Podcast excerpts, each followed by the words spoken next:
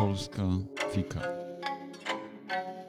Podcast Jarosława Płóciennika.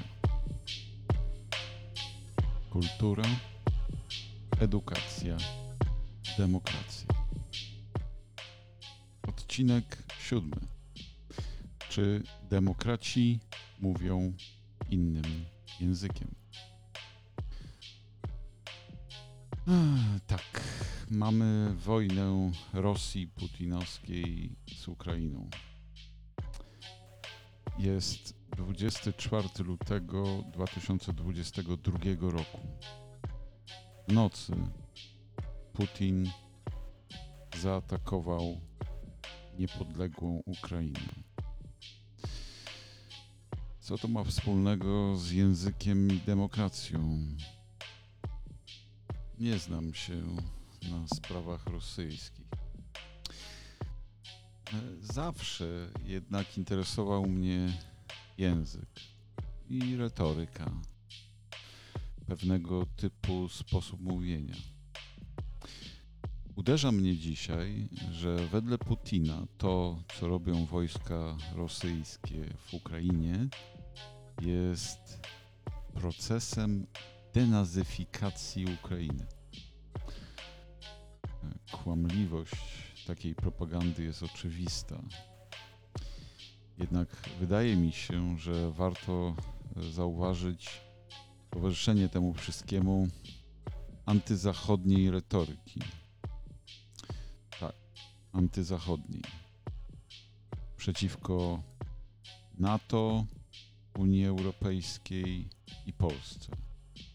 Ale też na przykład Litwie, Szwecji, Finlandii, bo to wszystko jest podszyte retoryką wojny kulturowej, choć przecież idzie przecież o pieniądze i wpływy. No ale retoryka antyzachodnia kreuje obraz wojny kultur.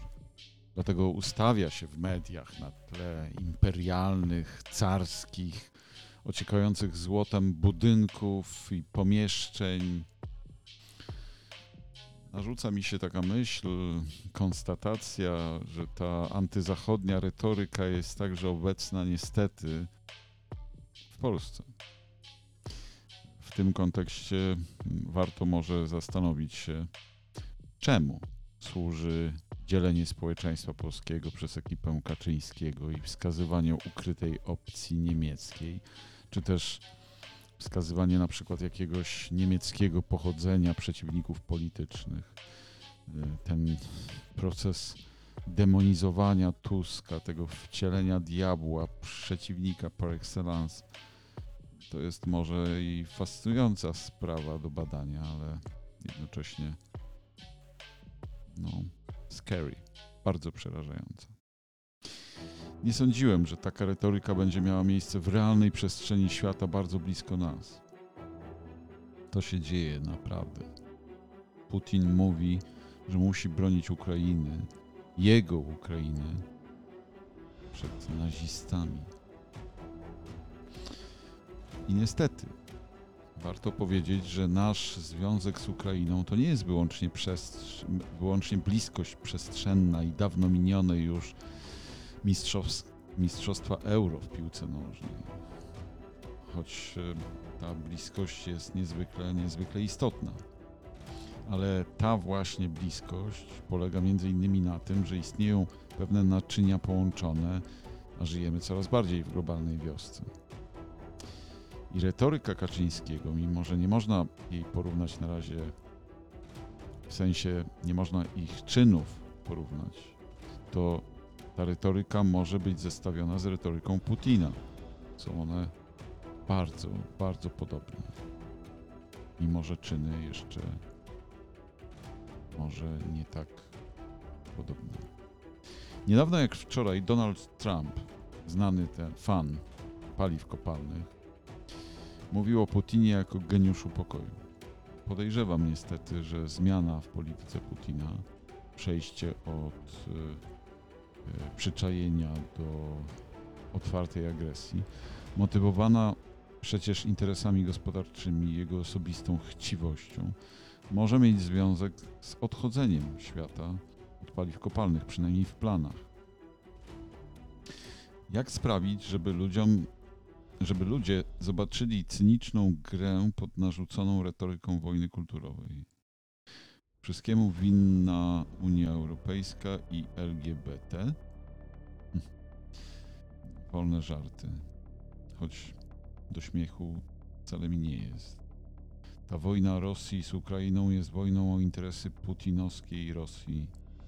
I faktycznie w krajach, w których demokracja jest słabsza, tam gdzie nietolerancja staje się łatwiejsza, retoryka wojny kulturowej będzie możliwa do zaakceptowania, bo przecież mocni mężczyźni uwielbiają wojenkę i pogardzają zniewieściałymi Brukselczykami.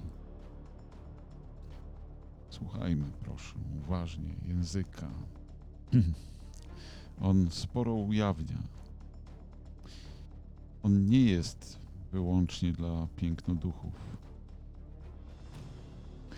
Danie szansy pokojowi to także uważność, jeśli idzie o język, bo za językiem stoją faktycznie wartości i pragnienia i potrzeby ludzi. Stojąc po stronie Ukrainy, będąc dzisiaj Ukraińcem, tym samym deklaruję. Stoimy razem z NATO i Unią Europejską. Demokratyczny ład w Europie dawał pokój światu od półwiecza. Demokracja i praworządność to jest nadal bardzo ważna, codzienna agenda. Codziennie coś mówimy. Demokratyczny język jest różny od języka agresora.